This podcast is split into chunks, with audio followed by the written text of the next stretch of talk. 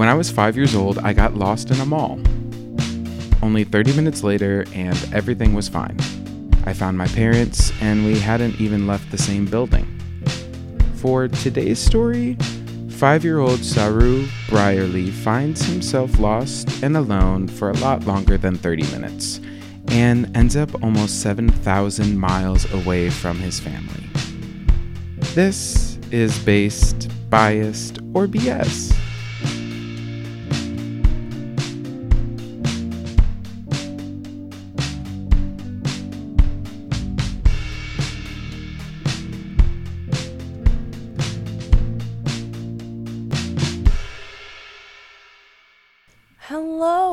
And welcome to the podcast where two best friends. Tell one true story. My name is Maddie, And I'm Zach. and this is Based, Biased, or BS. Mm hmm. I add a mm-hmm every time because I'm denying myself saying baby. I know. Why didn't we call this Based, Biased, or BS, baby? Because that's more us. Uh, it was too many words at first. Like base bias or BS is already cutting it close. I know. But secretly, all of you secret BBs out there slash listeners, you cringe every time I say it. I no, that was a happy smile. You know that the real title of this show is called Base Bias or BS Baby. Yeah, and if there was, and if a day comes where merch is in our lives, that will be the title of the show. It'll be like base by BS in the front, and then in the back, like tiny by on the, the, collar. shoulder. Yeah, Oh, I was thinking On on the shoulder. shoulder. it'll say baby. um, welcome to the pod. I have a question for you. Okay. Have you ever gotten lost as Um, a child, alone? Yeah, no, kind of. I went to this Civil War reenactment, and Stop there. Stop there. Every week, I've known you for 10 years, and every week you say something to me more unhinged that I never knew. Why would you ever go to a Civil War and re- I was taken why? to a Civil War reenactment by my mother. Not to call her out. She took me and my cousin. age. What won't age name. were you? Oh, five, six. Okay. Good year for this. And I did find myself in the middle of the shooting part of the reenactment. I had wandered. Suddenly, there were soldiers all around. Why? You were like, a performance? I think I should be center Well, stage. I think my like cousin was like not enjoying himself, so my mom was like trying to like she was like trying to make him have fun and stuff and playing with him, and I was like, "Mm, "What's going on over here?" and turns out they were about to shoot rifles at each other, and then Like, my co- like I don't think do- they were do they actual rifles. I think like blanks or something. Okay. But not safe for a baby. Well, child. no, and I w- just stood there for a little bit because I was like, "What's happening?" Um, and then eventually, my cousin was like bawling really hard because he like saw me in the middle of a crowd of people with guns. then it was, Was he fine. older than you? Um, no, younger, younger? by three months, Okay. but Oh, close in age. So Yeah. my mom got us out of there pretty quick. Out of the war. Who knew? Who knew you had survived war? Like I said in the intro, I got lost. I got lost in the mall once. Was that But real? that was kind of really the only time. Yeah.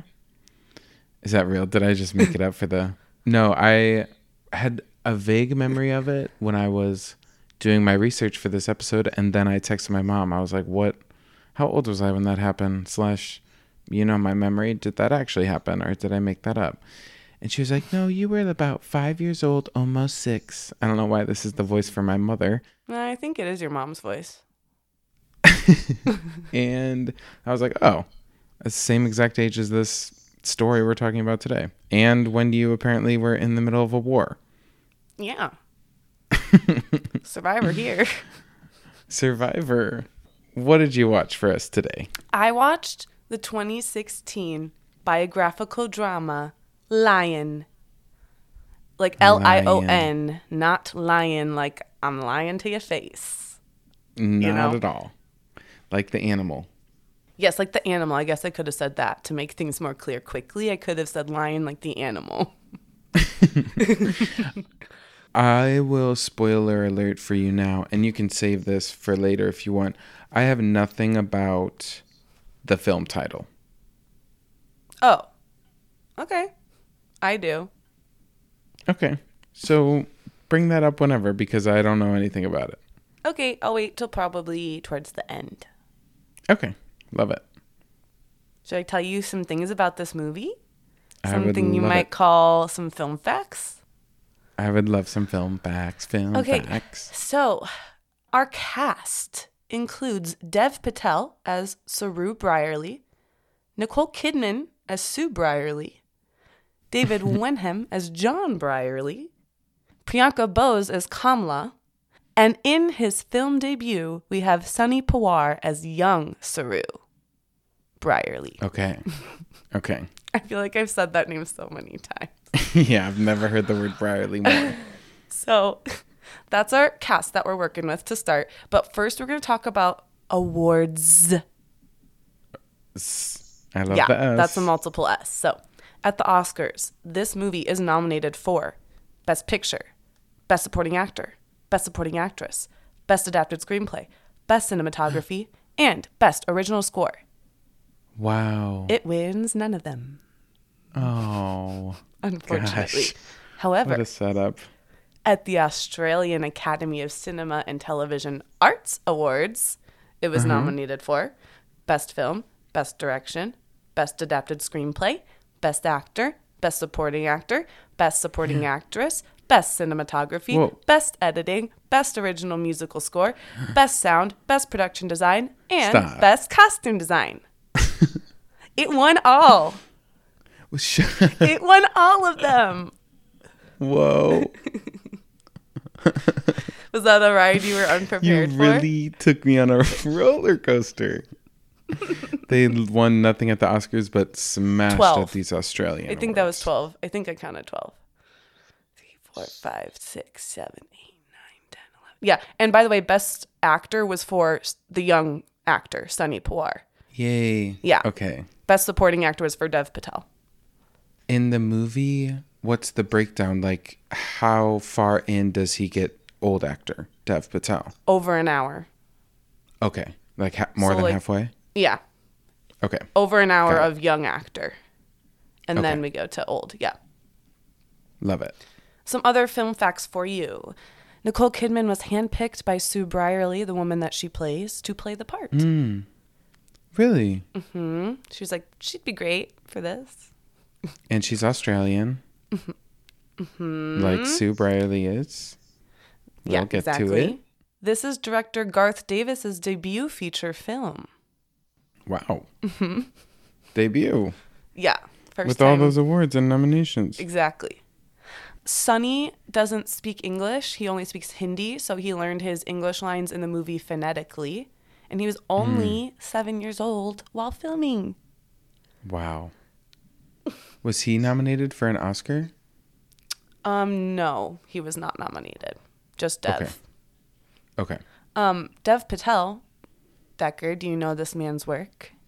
Yeah, I love It- him. yeah, trick question. I have such a crush on this. He man. does know this work because he started out on a British teen drama called Skins, Yeah. playing the part of Anwar Kharral. So, you know, remember who that is? I love Anwar? Mm-hmm. Skins. I don't really remember his character. I remember his, once I saw a picture of him as a kid, I was like, oh, yeah, I remember Yeah. that character. Um, and after that, he had his breakout role in, do you know what? Slumdog Yeah. Millionaire? hmm Slumdog Millionaire. Um, for this show movie, he actually had to change his body quite a bit, and he put on a lot of weight and muscle to more accurately match the real Saroo's body and like how his body would have reflected his life experiences For this movie. for this movie, Okay. Lion. For Lion. Okay. Yeah.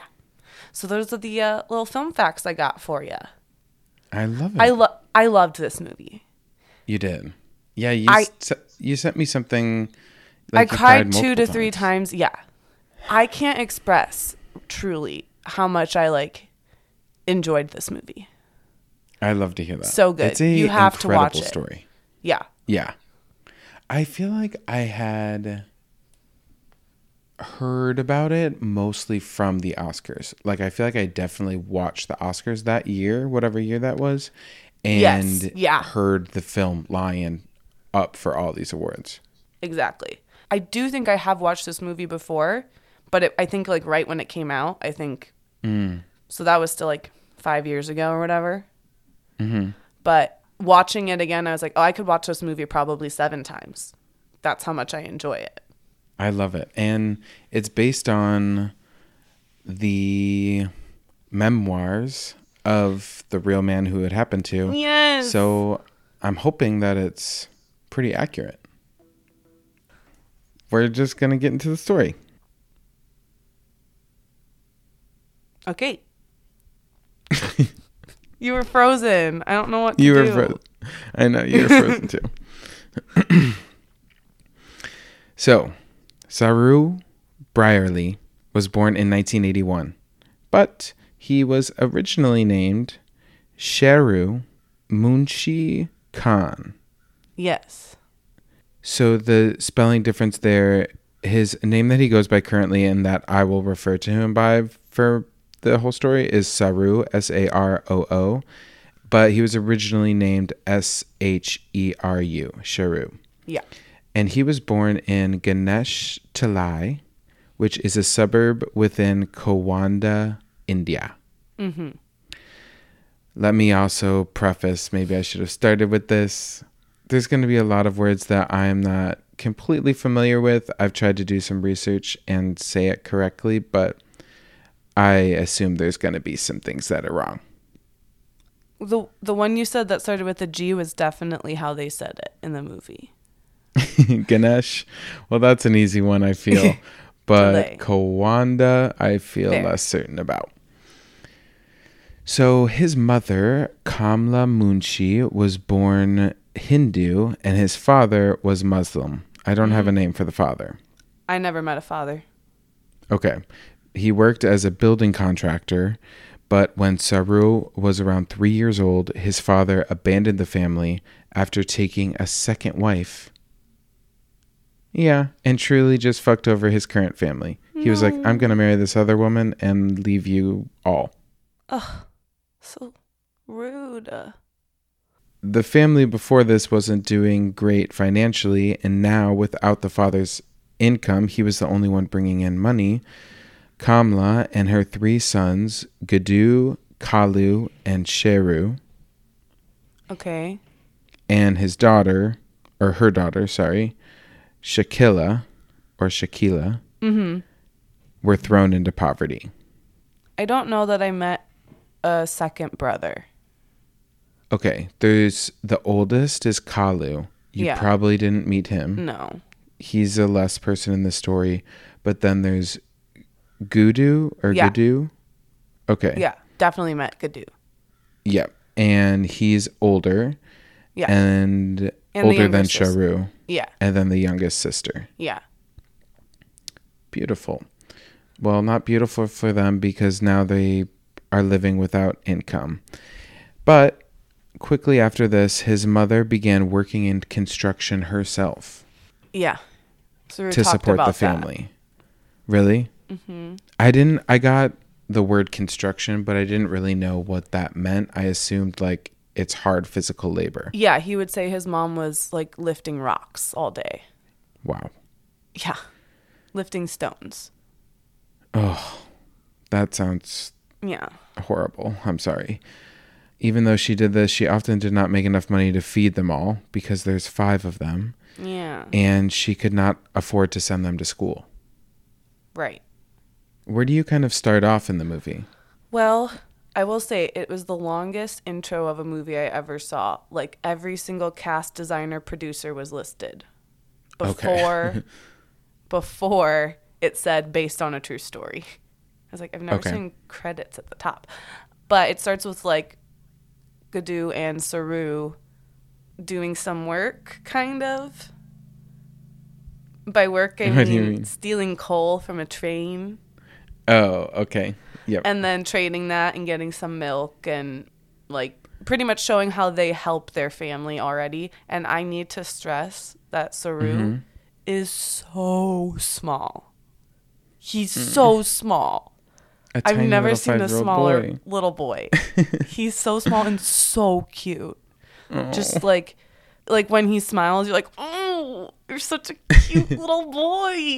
You have so much hope in your face." Yeah, so much hope and innocence that's about to be stolen. Well, that's a beautiful place for us to start because uh, my next line Saroo and his older brothers began begging at the local railway station and market for food and money. So, trying to help out their family in Yeah. any way they can. Um, the family was in such a hard spot, like many in the country, that Saroo was sent by his mother with a bowl to ask neighbors for leftovers. Yeah. I didn't see that, but that's definitely something I could see happening in their situation. Yeah. Saroo and his brothers often were forced to resort to pilfering food from bales of rice and chickpeas at the local railway station, as well as unwatched, unwatched, not washed, fruit trees and vegetable patches. Mm, Just like stealing for survival. right. When they were lucky, Gadu, his older brother, sometimes obtained odd jobs such as washing dishes in a restaurant and sweeping the floors of train carriages. Yeah, and Saroo was wanting to do that. He Oh. wants to help. He wants to help any way he can, Yeah. but that can't really work because Gadu, even he's older, he was arrested for violating child labor laws mm. when he was selling toothbrush and toothpaste kits at the railway station platform. Oh, Did you get in a, a little police tiff? no. Okay. That's fine. But, like, it just goes to show how much they are working for their family. And it's, Yeah. I know I just said this, but it's truly out of just, if we don't do this, we could die out of starvation. Yeah. And these child labor laws, despite being in place to protect children, Gadu is imprisoned for a few days because of this instance. Mm. It's like, how is this helping anyone? You're putting him into jail. Okay.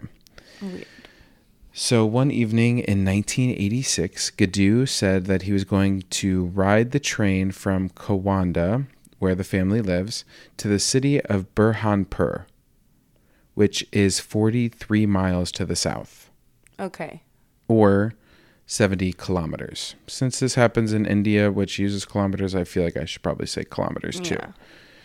But for us, it's 43 miles to the south, and he reluctantly brings his now five year old brother, Saroo, to join him. Yeah. So this he's like, trip. I can lift anything, please. I, look at me, watch me lift this heavy bike. Look how strong I am. I can do it. And being like one of the youngest, you're eh, with older brothers, you're like, I can be. I can be just as old as them. I can do whatever they can do. Well, and he has a little sister, so he also feels like, okay, I have to protect her. Exactly. Yeah. And it's like watching them go to this train wherever they're going to for this work. hmm They're like riding the, this bike together. It's so cute. He's hugging his brother. I was like, oh, this is such a cute picture of brotherly love. hmm And then I remembered what what- they were doing, and was like, Right. What they were having to Oh. do yep, when they both should be in school. school. Yeah. Newly in school for Saroo. Like, hello. Yeah, kindergarten. he should be just paint. He should just be finger painting and having fun. Yeah, not scraping for apples. By the time the train reached Burhanpur, Saroo was so tired that he collapsed onto a seat on the platform. Yeah, He he, just did. sleepy. He was so tired and little and tired. And just like a little baby. It's he can't do night work. He's five. No, he's five. Gadu, his older brother, told him to wait and he promised that he would be back shortly. He did. He's He like, said, You sleep here. I'm going to do this work and come Yeah. back. So he slept and he waited and he waited and he kept waiting And waiting. and forever. Yeah. But Gadu did not return. And five year old Saroo eventually became impatient. Well, yeah, he's was like- five. I'll say again. He's five, he's looking around in this unfamiliar place, and he's sleeping on a train platform. And he got there via well, in the movie he got there via a bike, so it's not like he knows exactly I was saying he got there on a bike with his brother, so in the movie at least, it's not like he knows how to like by foot exactly get back home necessarily from where Oh. he is. Okay. Too. Yeah, he actually took a train there, but Oh, oh, you're right. No, no, no, you're right. You're right. You're right. I forgot it was it was bike to train and then yep. yeah, he had to Yeah. bike to the original Yep, yep, train yep. station. Yep. Five year old boy sitting there is doesn't know what to do. He sees a train parked in the station and thinking that his brother was on it because he's like, I got off a train that was here, so now I need to just get back on one that is Good here. logic. Exactly. Um, he boarded the empty carriage. Now, I have a question about this situation that I couldn't get clear from the notes, and maybe it's in the movie. Okay. He gets in this carriage that's empty, and then there's no doors, or there's nowhere out of this carriage to get into other carriages or something. Yeah, I th- yes, that did happen. I was also confused because it seemed like he was checking out the train and fell asleep and then by the time he woke up, it was mm-hmm. already moving, so whatever would have happened to make it so he couldn't get off the train happened. I don't know if that's like door Okay. sealing or something. Okay. Cuz I also was like, "How did you get on this train and but you weren't able to get off?" Exactly. Yeah. So I was a little bit confused about that. It also, we have to add into the conversation is that even this adult who writes this story is going back and thinking childhood memories, if that makes any sense. Right. Like it's a So, like- child experiencing all of this. So, like a door closed, it might not be locked, but a door closed to a kid is like, oh, I can't Well, get out. and so small, maybe couldn't even reach a handle if there was one. Right, right. So he said in his autobiography that the doors were locked, but I couldn't, I didn't really know what exactly Sure. that meant. So, hoping that his brother would come for him, like you said, Saroo fell asleep on this new train. Mm-hmm. But when he woke up, the train was moving. It was not at the station an- anymore, and his brother was not sitting next to him. Mm-mm. When he looked out the window, the area that he was traveling through looked unfamiliar. Occasionally, the train would stop at small stations, but little Saroo was unable to open the door to escape, which is so tragic. He's like, "I know I am. I know I did. This is not good, but I can't get out." Yeah, he's and it was so sad when he realizes at first he's on the train alone. He's like screaming, "Good, Mm-hmm. Oh. goodo, goodo, or goodoo, goodoo, goodoo," and then it like Mhm. eventually like drowns out him screaming his brother's name over like the horn of the train. Oh. It's like little Oh. boy, no one's gonna hear you. Yeah. He had to grow up so fast, so quick, and just be like, "You're on your own. You have to survive right now." Yeah.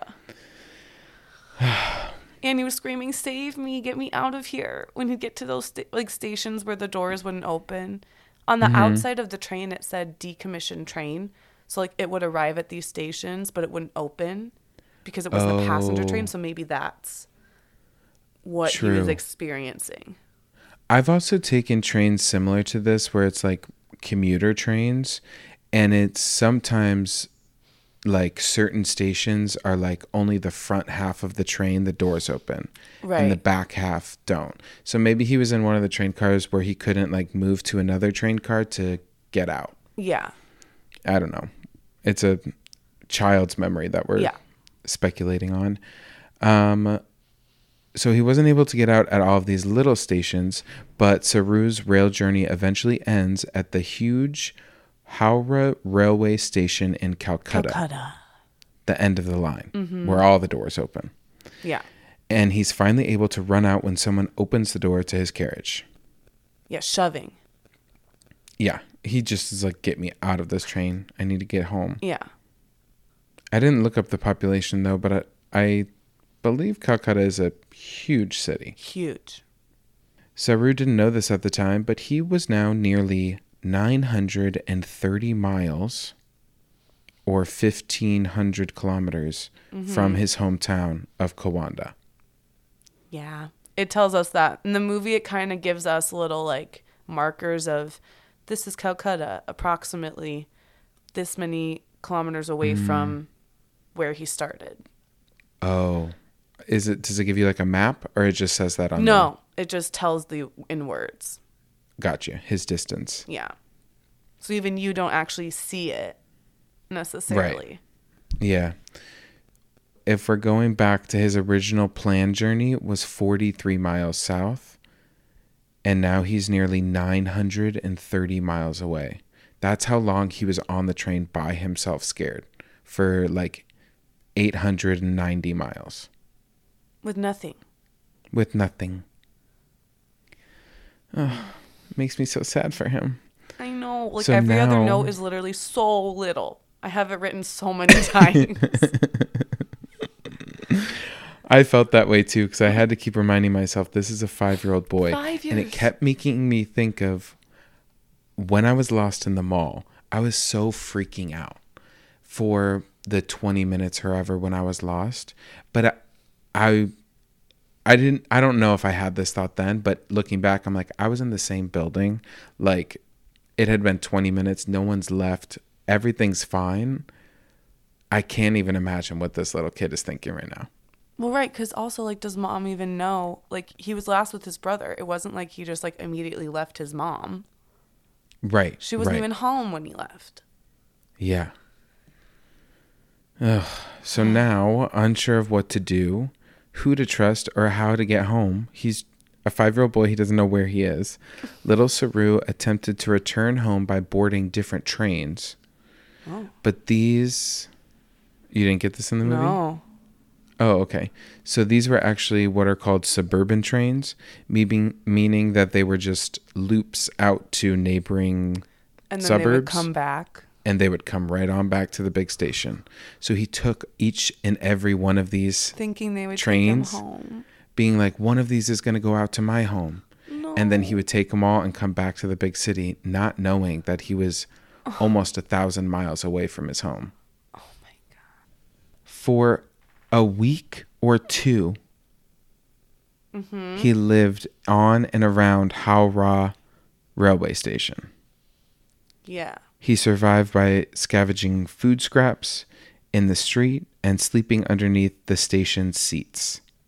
He was used to having to search for his food to survive, but now he's having to do this without his brothers around for safety, and it's really like survival. Before he like had a home to go home to. You'd go out Right. and you'd look for these things, and even if you didn't find that much, at least you're going home to your family in a safe Mhm. space. Safety, yeah.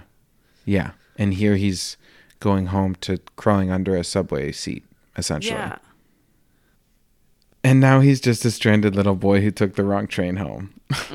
it's so sad. After two weeks, I'm allowed to laugh because I know how it ends, but Yeah. at this point, it is so sad. After the two weeks of this, he ventured out into the city of Calcutta. And after days of homelessness on Calcutta's streets, he was found by a railway worker who took him in. An adult man. This man gave him food and shelter, but you can't always trust everyone. And Saroo's red flags popped up Yeah. when this kind Samaritan railway worker introduced Saroo to another man and and was like, "This is my friend." Yep. Mm-hmm. I saw that. It was a woman though that took him in. Oh. Okay. Yeah, I saw him talk to her and then she was like, "I'm going to introduce you to someone who can help you find your mom." Mm. And then he was like laying down next to him. He was like, "Lay next to me. Ooh. Stand up. Say thank you." I didn't get that much detail, but Saroo definitely felt that something wasn't right. Yeah. And he was definitely correct about this because when Saroo makes a run for it, the two men chase after him, Yes. But he manages to escape. Yeah. Exactly. That's the moment of like, I knew I was right. When they Yes. chase after you to be like, get back here, little kid. Exactly. Yeah, and in the movie, when he runs away from the situation, he runs into his mom at like her job lifting rocks. Obviously, it's not real, but it's like in his brain. He's like, I'm gonna run to where Oh. my mom is and help, and now I'll help her lift rocks. And it was like, then it cut to him having a dr- like dreaming and like picking up little pebbles. So you're like, oh, he's pretending he's helping his mom in the rocks. Oh my god, you're gonna make me cry. Decker, when I say I cried two to three times, It's so sad. and all the while, so little. Don't forget, everyone, little boy. Little tiny, tiny. So he flees those men. He's back onto the streets, and he eventually Yeah. meets a teenager who takes him to a police station. Yeah.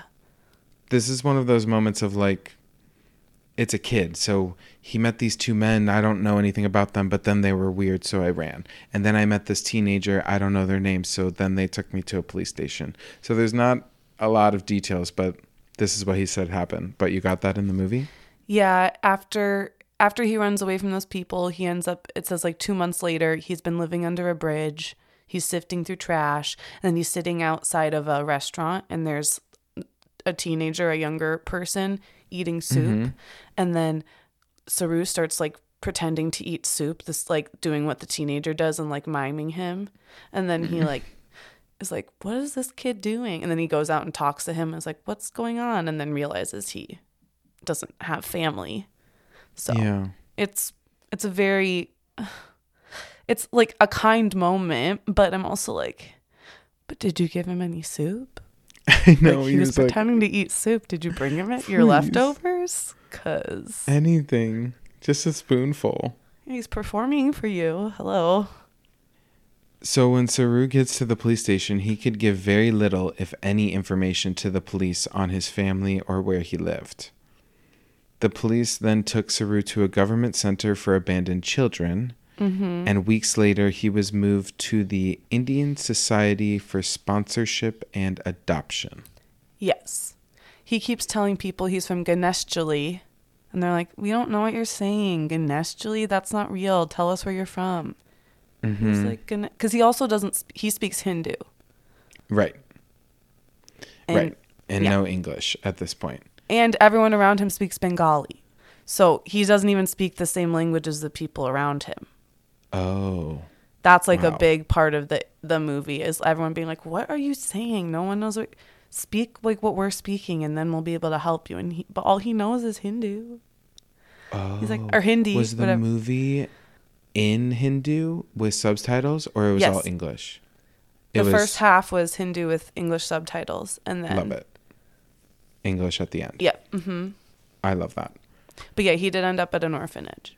And what you were saying is totally correct. In his autobiography, he had like written out what he remembered of his hometown, the names and like Yeah. the train station were correct kind of phonetically sounding, but weren't Right. the actual names of things like his the train station it was something that started with the B but did not cor- end the same way. Right, way 'cause he's and so that's what he ends up using Yeah. we'll get to in the end his me- just his vague memories of like Right. I knew it was Ganesh something or something Exactly. um, and so, without any information, the police and this adoption agency are like, well, you're a child in need and you need a family. Since you can't show us where your home is, you're put up for adoption. Yeah, it shows this really sad meeting with a caseworker, and she's like, "Listen, we put your name in a paper, we wrote all about you. So many people read this paper, and no one's inquired about you. Mm-hmm. No one's looking for you." Oh, God. Essentially, is what she's telling this kid, and he's like, "Not e- my mom hasn't asked," and she's like, "No." Well, maybe if he was less than 800, 900 miles away, Well, yeah, they The could have found newspaper probably but- doesn't go far enough. Yeah, right. Exactly.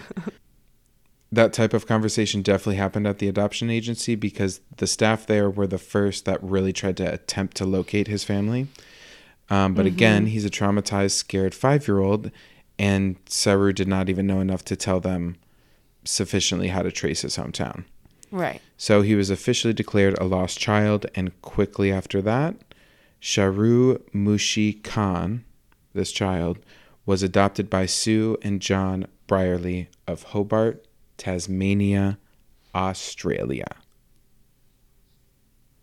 Yes, so the name he grew up with in Australia and now goes by, kind of like we talked about Saroo, is essentially the white bastardization spelling of what they thought he was saying his name was, because he Saroo. didn't spell it. I think. Sure. Um, so it was Sharu, but now he is known as Saroo. Yeah. Kind of wild, and that Yeah. fact I had to. It really puts the story into perspective of taking the what a five year old is telling you. What's your name?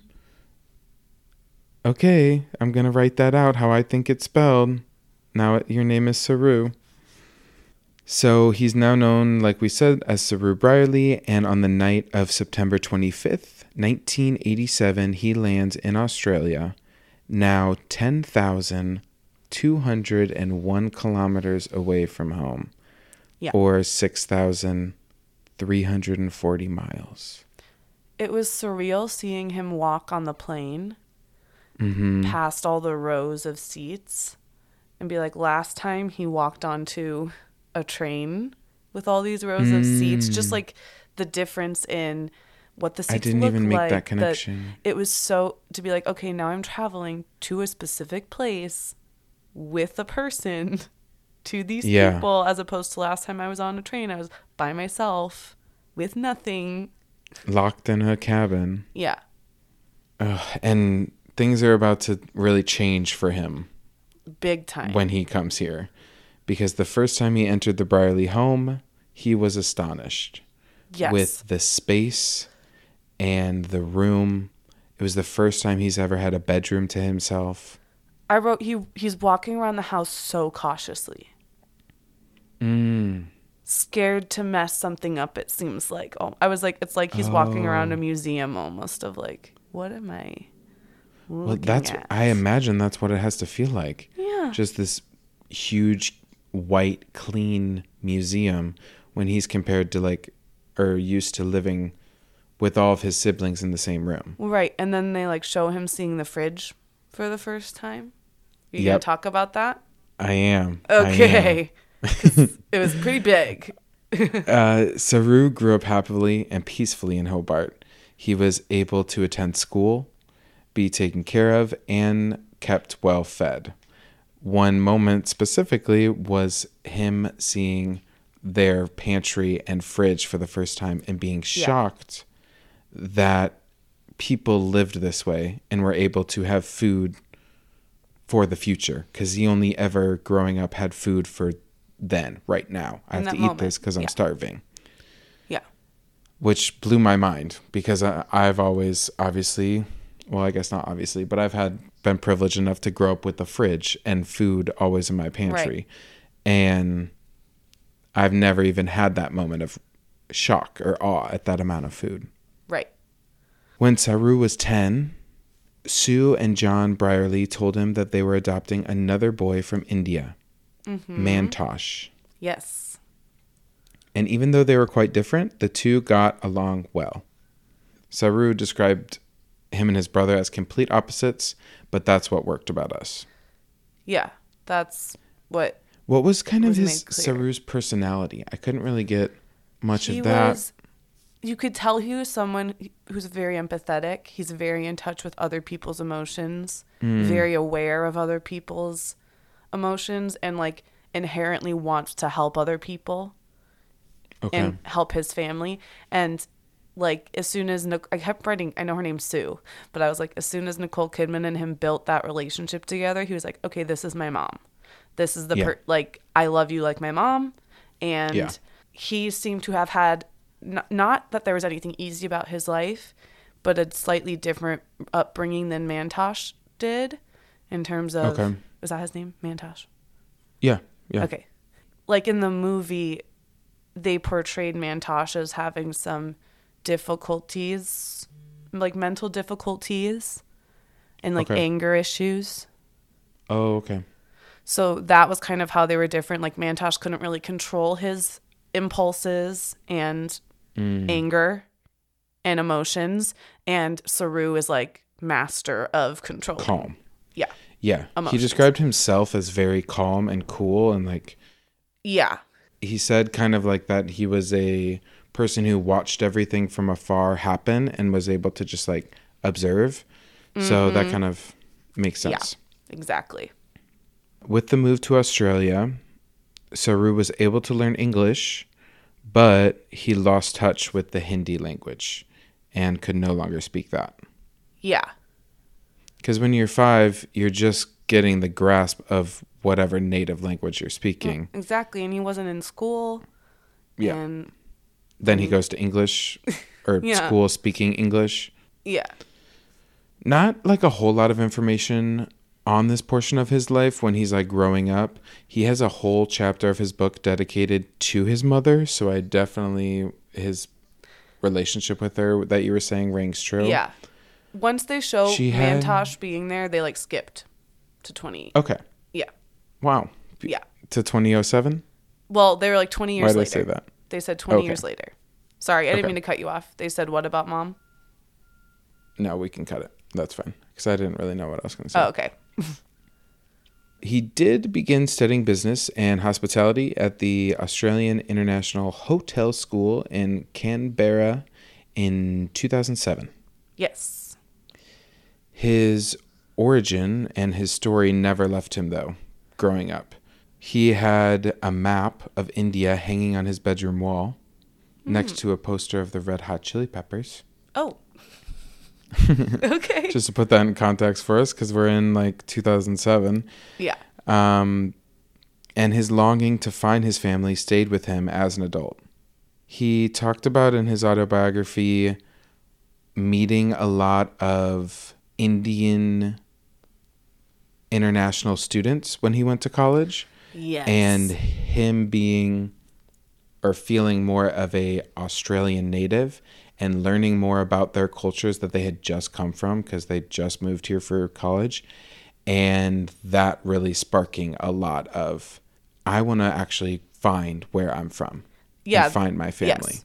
You kind of see the first time that people are like, "Oh, where are you from? Where are you from?" And he's like, "I'm from Calcutta." And they're Mm-hmm. like, "Oh, I have family there. Where in Calcutta?" And then he's like, "Oh, well, I'm not. I don't really know. He's like, "I'm adopted. I'm not really." He said, "I'm adopted. I'm not really Indian," because it- he yeah. felt no connection to Yeah. that part of his life, and he seems like very uncomfortable with Indian things Mm. when he's put in situations with them. Yeah, I have to imagine there's so much trauma. And especially if all you can remember from your life in India is being lost, being searching for food, whatever. And now you have this new life in Australia. It feels very uh, disconnected. food was a big i didn't realize it till now but food was like a big theme obviously if you're always in search of it at one interaction he's having at a party he like sees a plate of the candy he always wanted to try as a kid that they sold in his town and he like eats it for the first time and you watch him have this like visceral reaction and memory of like oh i am from this place and like Yeah. it was a very powerful moment and then he was like i'm i'm not from calcutta i'm lost so that's kind of it was a very like oh he's accepting it that there's this part of him his story. Mm-hmm. Yeah. He said that he kind of I'm guessing at this point of his journey of like when he was accepting it and started telling people about his train journey taking the wrong train home Yeah. that everyone he told especially like people from India were shocked and wanted to like figure out where he was from and help him as much as yeah. they could. that makes sense because i was like whoa these people are really invested. They're like oh you can do this you can do this. What if we did this? What if we did this? And he's kind of like Yeah. whoa whoa whoa that's a lot of yeah, investment everyone came out of the woodworks. There was like someone who was like, I can talk to my, I forget what the relative was, either father or uncle or something, who works with the railway station, and he has a lot of information on like each railway um, station and what they're named and whatever. Because i'm you'll, sure you're gonna tell me about the new program google earth oh yeah, of course I am. it's new Yep. I love when you do this and say my next sentence for me because in his autobiography, Saroo tells about or tells how he spent around 9,855 hours over a period of three years conducting searches using the new satellite images on Google Earth. Wow. Clicking through each little forward arrow on the map, painstakingly following railway lines mm-hmm. that radiated out from the Howrah railway station, which is where he got off the train at the end in Calcutta. Right. When that didn't work, he went even deeper into his memory and relied on vague images of the main features of the Burhanpur rail, railway station. Well, right. Just like what the architecture kind of looked like. it was like where he started wasn't even his hometown, right? he started 43 miles from his hometown. Right. So it's like even if you remember that place that, where you were on the bench, that's not where you. That's not where you live. exactly. Yes. And he couldn't even remember the name of this Right. station, just that it started with a B and he had kind of filled in the rest of the word, but it wasn't correct. Right. Same thing that we talked about with his hometown. But late one night in 2011, Saroo came upon a small railway station that close, that closely matched his childhood recollection of where he was trapped in that empty carriage car. Yeah. The name of this station was Burhanpur, which we know is correct. Mm-hmm. He then went through and followed each railway line that went out of this station and finally found images of a railway line that went north and found the town of Kowanda. Yeah. He had no recollection of that name because he had only remembered the his smaller town is called Ganesh Kowanda, but the area he was in is called Ganesh Talai. Ganesh Talai. Not And what was he saying it? Ganesh Tali. Tali. Yeah. I'm from Ganeshgali. Everyone's like, yeah, that's Ganesh not real. Talai. To be honest, that's not that different though. Like, if I wanted It to really- try, I probably could have figured as an adult if I wanted to help this kid. Yeah, yes, but you have to remember when he's finally asking people, he's almost a thousand miles away. True, true, true, true. Of so this it wouldn't small be. little You're right. You're right. It wouldn't be top of the mind. If he was at this first railway station, the 43 in- miles sure, away, Sure. maybe. Maybe.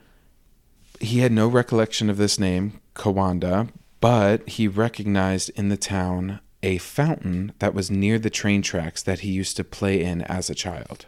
And that sparked his memory of this is something. So then he was able to trace a path through the streets on Street View, clicking that little Mm-hmm. I arrow watched that. all the way through the streets Yep. through his memory Yeah. and found the spot where he used to live. It was the and grew up. cinematography beautiful in this moment. Oh, clicking, good. clicking, clicking, back to little kid running through the street. Clicking, clicking, clicking. Ah. a different experience running through this. I have chills. Clicking, clicking, clicking. About to round the corner. Just like, it, ah. yeah, That's exactly what I was thinking when I was typing this. I was like, Yeah. he's clicking, clicking as Yeah. the memories are coming back, and he's like, which way, what, right or left? Which way do I turn? And the memory just tells him. Mm-hmm. Ooh, I have chills. It's amazing. And feeling like he- he might really be onto something because he's not sure. At while this all is coming back to him, he's still not sure. He contacts a Facebook group based in Kawanda. Did you get this in the movie? no. Oh, okay. I just felt like it really made the whole 2011 of it come to life. Yeah. He's on Google Earth and he's contacting people on Facebook. Um, this Facebook group reinforced his belief that Kawanda might be his hometown because they told him of a story passed down for 25 years Oh my God. about a woman who lived in the town who had lost two of her sons in one day. Mm-hmm. Oh my God. I'm about to cry as you speak. In 2012, Saroo traveled to Kowanda in India Yeah. and showed photographs of himself as a child to local people, who then led him to his mother. Mm-hmm. Because while all of this was happening over the 25 years, his mother, Kamla Munshi, never stopped searching for her two sons. And never left her town Never left her town. in case they came back. Yeah. A few weeks after they failed to return home, police informed her that Guddu, remember the older brother, Mm-hmm. His body had been found near a railway track, having been killed by an oncoming train half a mile from Burhanpur station. So that's what happened. Yeah, it's He got hit by the, a train. the same night. Yeah, the Yeah. same night. So n- no one was ever coming back. The movie tricked me though, because at one point they showed a Guddu coming back and like searching for his brother and stuff, Oh, really? as if that's what Saroo had imagined him doing. Like I have this Oh. brother searching and for me. regretting ever getting on the Yes, train. and being like, like "My- I should have just waited. people looking for me. Yeah. hmm Yeah. Um, his body was found less than half a mile away from his brother. Away from she the railroad then, station. uh, where he was hit, yeah, was less than a mile away from where Saroo was waiting. Yeah. I couldn't get if it was. Remember, he had dropped him off at night while he was like Right. sleepy after the train. So he was found that night. So I couldn't get if he was on his. When he had just left him Right. going there, Or coming or back. if he was just half a mile away coming back. That's too tragic for me to think yeah. about. Yeah. No. So the mother then channeled her energy after hearing about Guddu's sad death, channeled her energy now she still has another son missing into finding Saroo. She herself traveled on different places on the trains over years trying to find her son, Oh my god. being like he must have just got on the wrong train and going out on all the trains, but she never found him. yeah. She never gave up hope that he was alive and still would return someday. Years later, she even opted to remain living in their hometown rather than moving in with Kalu's family, who's the oldest brother. Yeah. He said, Mom, come live with me in Burhanpur. She said no, so that her lost son would one day be able to re- find her if he returned. mm-hmm. And in 2012, he finally does. 25 years later and 25 years older, now he's a 30 year old man. She last saw him when he was five. Saroo is reunited with his sister Shakila, who is now a school teacher, and his surviving brother Kalu, who works as a factory manager. Mm. With the loss of Saroo and Guddu came this tragic silver lining. Because there was some ease on their finances, they went from four children to two. Right. The mother, with two less people to take care of, is fortunately able to send her other two children to school, To school. Okay. Which gave them this education for these jobs That, they now are able are to now have. Yeah. yeah supporting their family so that's the one like positive i could get out of this if there's anything Yeah. um, this epic family reunion was extensively covered by indian and international news stations because Yeah. it's incredible saroo continues to live in hobart australia to this day did Yeah. you where's the movie end did you get any nowadays stuff Um, I got that in 2013. His mom's met. He brought his Oh, he brought Sue to info. India. He brought Sue to India, and the moms met and hugged and like, yeah, it was I, it was the real Saroo and and mom. Like it wasn't in the movie. It was like I got to see the actual Saroo. oh The real oh it was like photos at the end No, I saw actual video footage of the mom's meeting. did you cry Yes. yes. And after Oh, that is when. I was informed of Guddu dying the same night Saroo got lost. oh But before that, I learned obviously Saroo was pronouncing his name wrong, Sheru, which Mm-hmm. means lion. oh i have chills Yeah. Oh, wow. He didn't even know his own name was wrong No. until he was 30 years old. Yeah. Wow. Okay. I w- when I was picturing them doing the wrong name, I pictured him being like, "That's not it. It's different." But he doesn't even remember that. No. He didn't even know. So he still lives in Australia to this day, Yeah. but he and his Indian family are now able to communicate regularly over Zoom and like FaceTiming Mm-hmm. um, because they are able to take advantage of a new computer at one of Kalu's neighbors' homes. Okay. So the mom has now moved into Kalu's Okay. house because she doesn't have to wait there anymore. Oh, imagine leaving, son being has able to returned. finally, like, literally move on. Yes. L- yes. 25 years. Saroo bought his mother a house. I'm sorry, she didn't move in with him. Oh, He bought his mother a house. okay. and she no longer has to work. Incred. He's also offered to bring his mother to Australia, but she's preferred to stay in India, noting that Saroo doesn't speak any Hindi and she doesn't speak any English. So Mm. it would just be difficult for her and the cultural differences and Yeah. all of that. And she's lived her whole life in India and Yeah. she's comfortable. And her chil- children are safe. It's And they're no, and no one's okay lost. for her. Everyone No knows who everyone lost. is. Saroo has returned to India and visited with his biological family over a dozen times. And Mm-hmm. apparently, according to the movie, has brought his own mother with him sometime. Yeah. And he's also traveled first class on the Kolkata Mail, which is a train service from Mumbai to Kolkata to retrace his journey as an adult. Wow. I can't imagine experiencing this. Be like, how the hell did I survive? Being on that like 900 mile train ride, being like, yeah. what in the hell did I do as a five year old and how did I live? Yeah. In 2013, Penguin Australia published his book titled A Long Way Home, describing his ordeal as a lost five year old, his adoption, and subsequent search for his biological family over Google Earth. Which then went on to inspire the 26 film, 2016 film based on his life, Lion, starring Dev Patel. Yeah.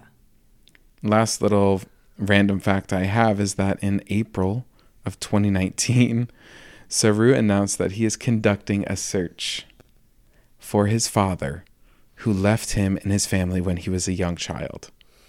So, sir, Wow.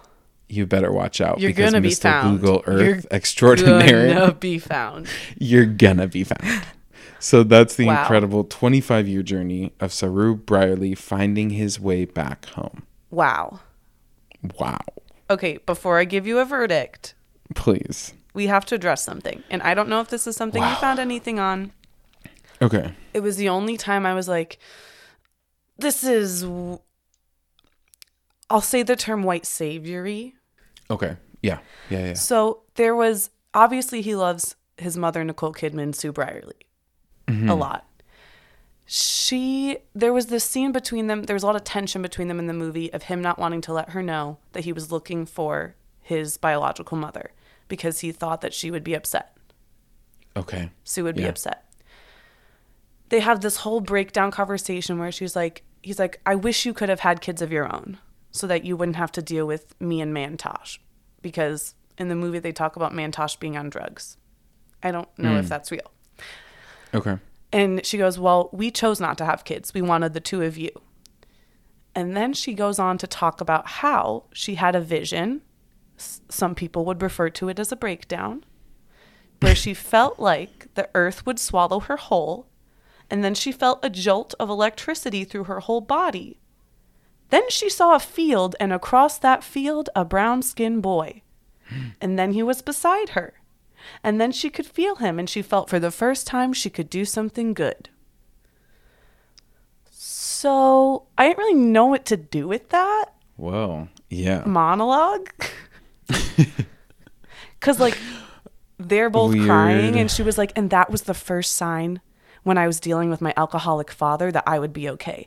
So it was like her using it as this, like, Yes. this happened to me when I was being abused, and I knew that I would be okay because I was going to have a little brown skinned boy to take I- care of. to take care of. Um. Okay. So remember, cast your mind back to you were like, "Sorry, I interrupted you," and then I was like, "Never mind."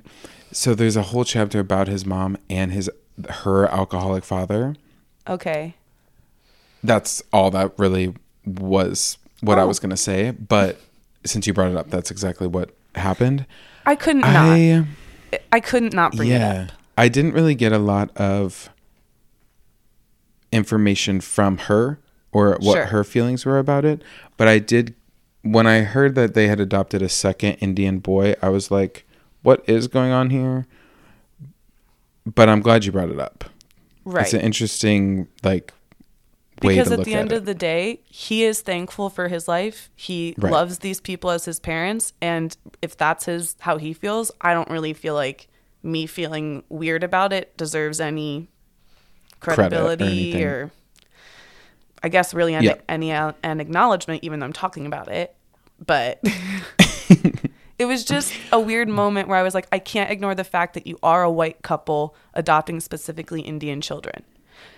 I do Right. understand because she was like also saying the world has enough people in it. I agree. That's that's very Mm-hmm. true.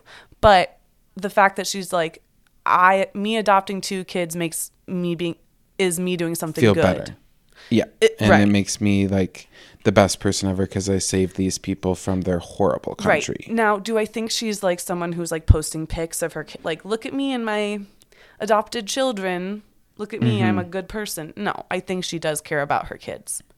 And Right. they obviously And have for a me, it relationship. comes so where we can like dissect it a little bit more for me is when it comes to how it's portrayed in the movie. Right. Because like whatever this woman's motives were, that's her own prerogative, whatever. But in the movie, if it comes across as like the only reason that this boy ever could have survived was because of Nicole Kidman, we kind of know that's not true because he survived on his own in the streets for over like a month. but it was it it was a big monologue. It was a big acting moment for both of them. Yeah, I had feelings when I saw it was Nicole Kidman in this role because I was like, this is kind of a minor part in my story. It is. And I hope they don't make it all about Nicole Kidman. No. Okay. I'm glad you brought that up though. I'm glad um Yeah. we talked about it. What do you feel though? I mean, it's it's the man's own autobiography. Right? Okay, I'm glad they followed it at least. It's based. It's based. Okay. There's no doubt about it. I think there are there is some theatricalization, as you would expect from any movie trying to get big responses. I mean, trying to have reach mm-hmm. huge audiences. So like, I think the things that they did add theatricalization to worked, and it still remained true to the story. And when I was reading about the boy playing young Saroo, mm-hmm. it was cool to hear that like this was his first time acting and like you, wa- you they got to like kind of watch him start to make acting choices too because there is parts of Oh. him that are inherently true j- he just is that little boy that is resilient and happy and could like light up a room with his smile that's not mm-hmm. really something you can fake at 7 years old Yeah. but it was so that was also really cool to watch a little boy and be like this is a 7 year old making acting choices but they work for a character And he's an award-winning actor. Yeah. Don't forget. Exactly oh and him and the boy who was Guddu actually ended up playing or i think brothers again in another movie or something which Oh. was yeah Weird. weird but cool but yeah it's based it's Yeah, great cool. you have to watch it you have to watch I it I want to watch It- it. Yeah. I feel like a good cry today. Maybe I'll watch it today. you pro- yeah Um, so this ranks high in in your like top yeah favorites it's for this pod. probably my favorite movie i've ever watched for the pod Oh, have i said that before Top one. Um, Judy's up there. I was gonna say Judy. Yeah, Judy's up there, but I think this is like I can't express to you how good it is. You telling me the Google Earth moment of him clicking through the street view and finding his Yeah. home? Chills. Google had like Google helped with the movie a little bit too. I think because Oh, that would be a big thing to have to pay for full. I Right, so I feel like I remember hearing that that Google Yeah. was involved with the movie. Yes, they were. Wow. Yeah. Well, uh, beautiful. We are going to post pictures Yeah. of all of our actors and all all blah blah blah blah blah blah bing Blah, dong. bum. Dee da da da dee. Probably the Of all of What? probably the tr- the track of the map of the train that he took. I'd like to see Yes. what that. Yes, Looked what like- that looked like. I what if there's a whole graphic of his entire There might plus be. the flight all the way to what's it called Australia. Tasmania. Well, all of that, whatever we find, will be on Yeah. Instagram at basedbiasedorbs. Yeah. Also, we should mention we have a TikTok Mm, we have a TikTok. at the same username, basedbiasedorbs on TikTok. Yeah, you can check us out there. Um, We have two followers. Yep. So add some more. and everyone needs to prepare because next week is the beginning of a very special month. Yes. I can't wait. Um, the pod is taking a hard left turn. Hard turn. If you have noticed, okay, we talked about spooky month. Okay, this is spooky month. That's our It's spooky month. it's spooky month. We had talked about spooky month like a couple weeks ago, but I myself have already been planning for this. Yeah. So if you haven't noticed, all of my choices after Cocaine Bear have been pleasant and Mm-hmm. beautiful stories Yeah. to prep us for this hard turn we're about to make. And I, it, I, I would say it's not going spooky off the bat. I would say thrilling, terrifying in Yeah. a different way. Sure. Sure. So, what should I watch for next week? So next week, you should watch The Revenant. The Revenant. Mm-hmm. Me oh my, I've never seen it. You have it? I know one fact about it, but I'm sure we'll get to it. Okay, well, you heard it here first. The Revenant is kicking off spooky month. Starting off spooky month, we will have a lot more scary picks Mm-hmm. for the whole month. And I'm sorry if you don't like scary movies, or you're welcome because now you don't have to watch them and you can just listen to this actual story it's based on. Yeah. Maybe get a little spooked, but I'm sure less spooked than But you don't have to see it. you don't have to experience it. exactly. um, this is a big deal for me because I notoriously dislike watching scary movies. So this is Yeah. going to be an interesting month for me. um, so on that note, I have to go prepare yeah. for a spooky month. Yeah, you do. So- Maybe you should watch Lion a couple more times before we get into it. Yeah, he's so little. Such a little baby boy. so okay. he's so tiny. Okay. Gotta go. We gotta go. Goodbye, everyone. Bye.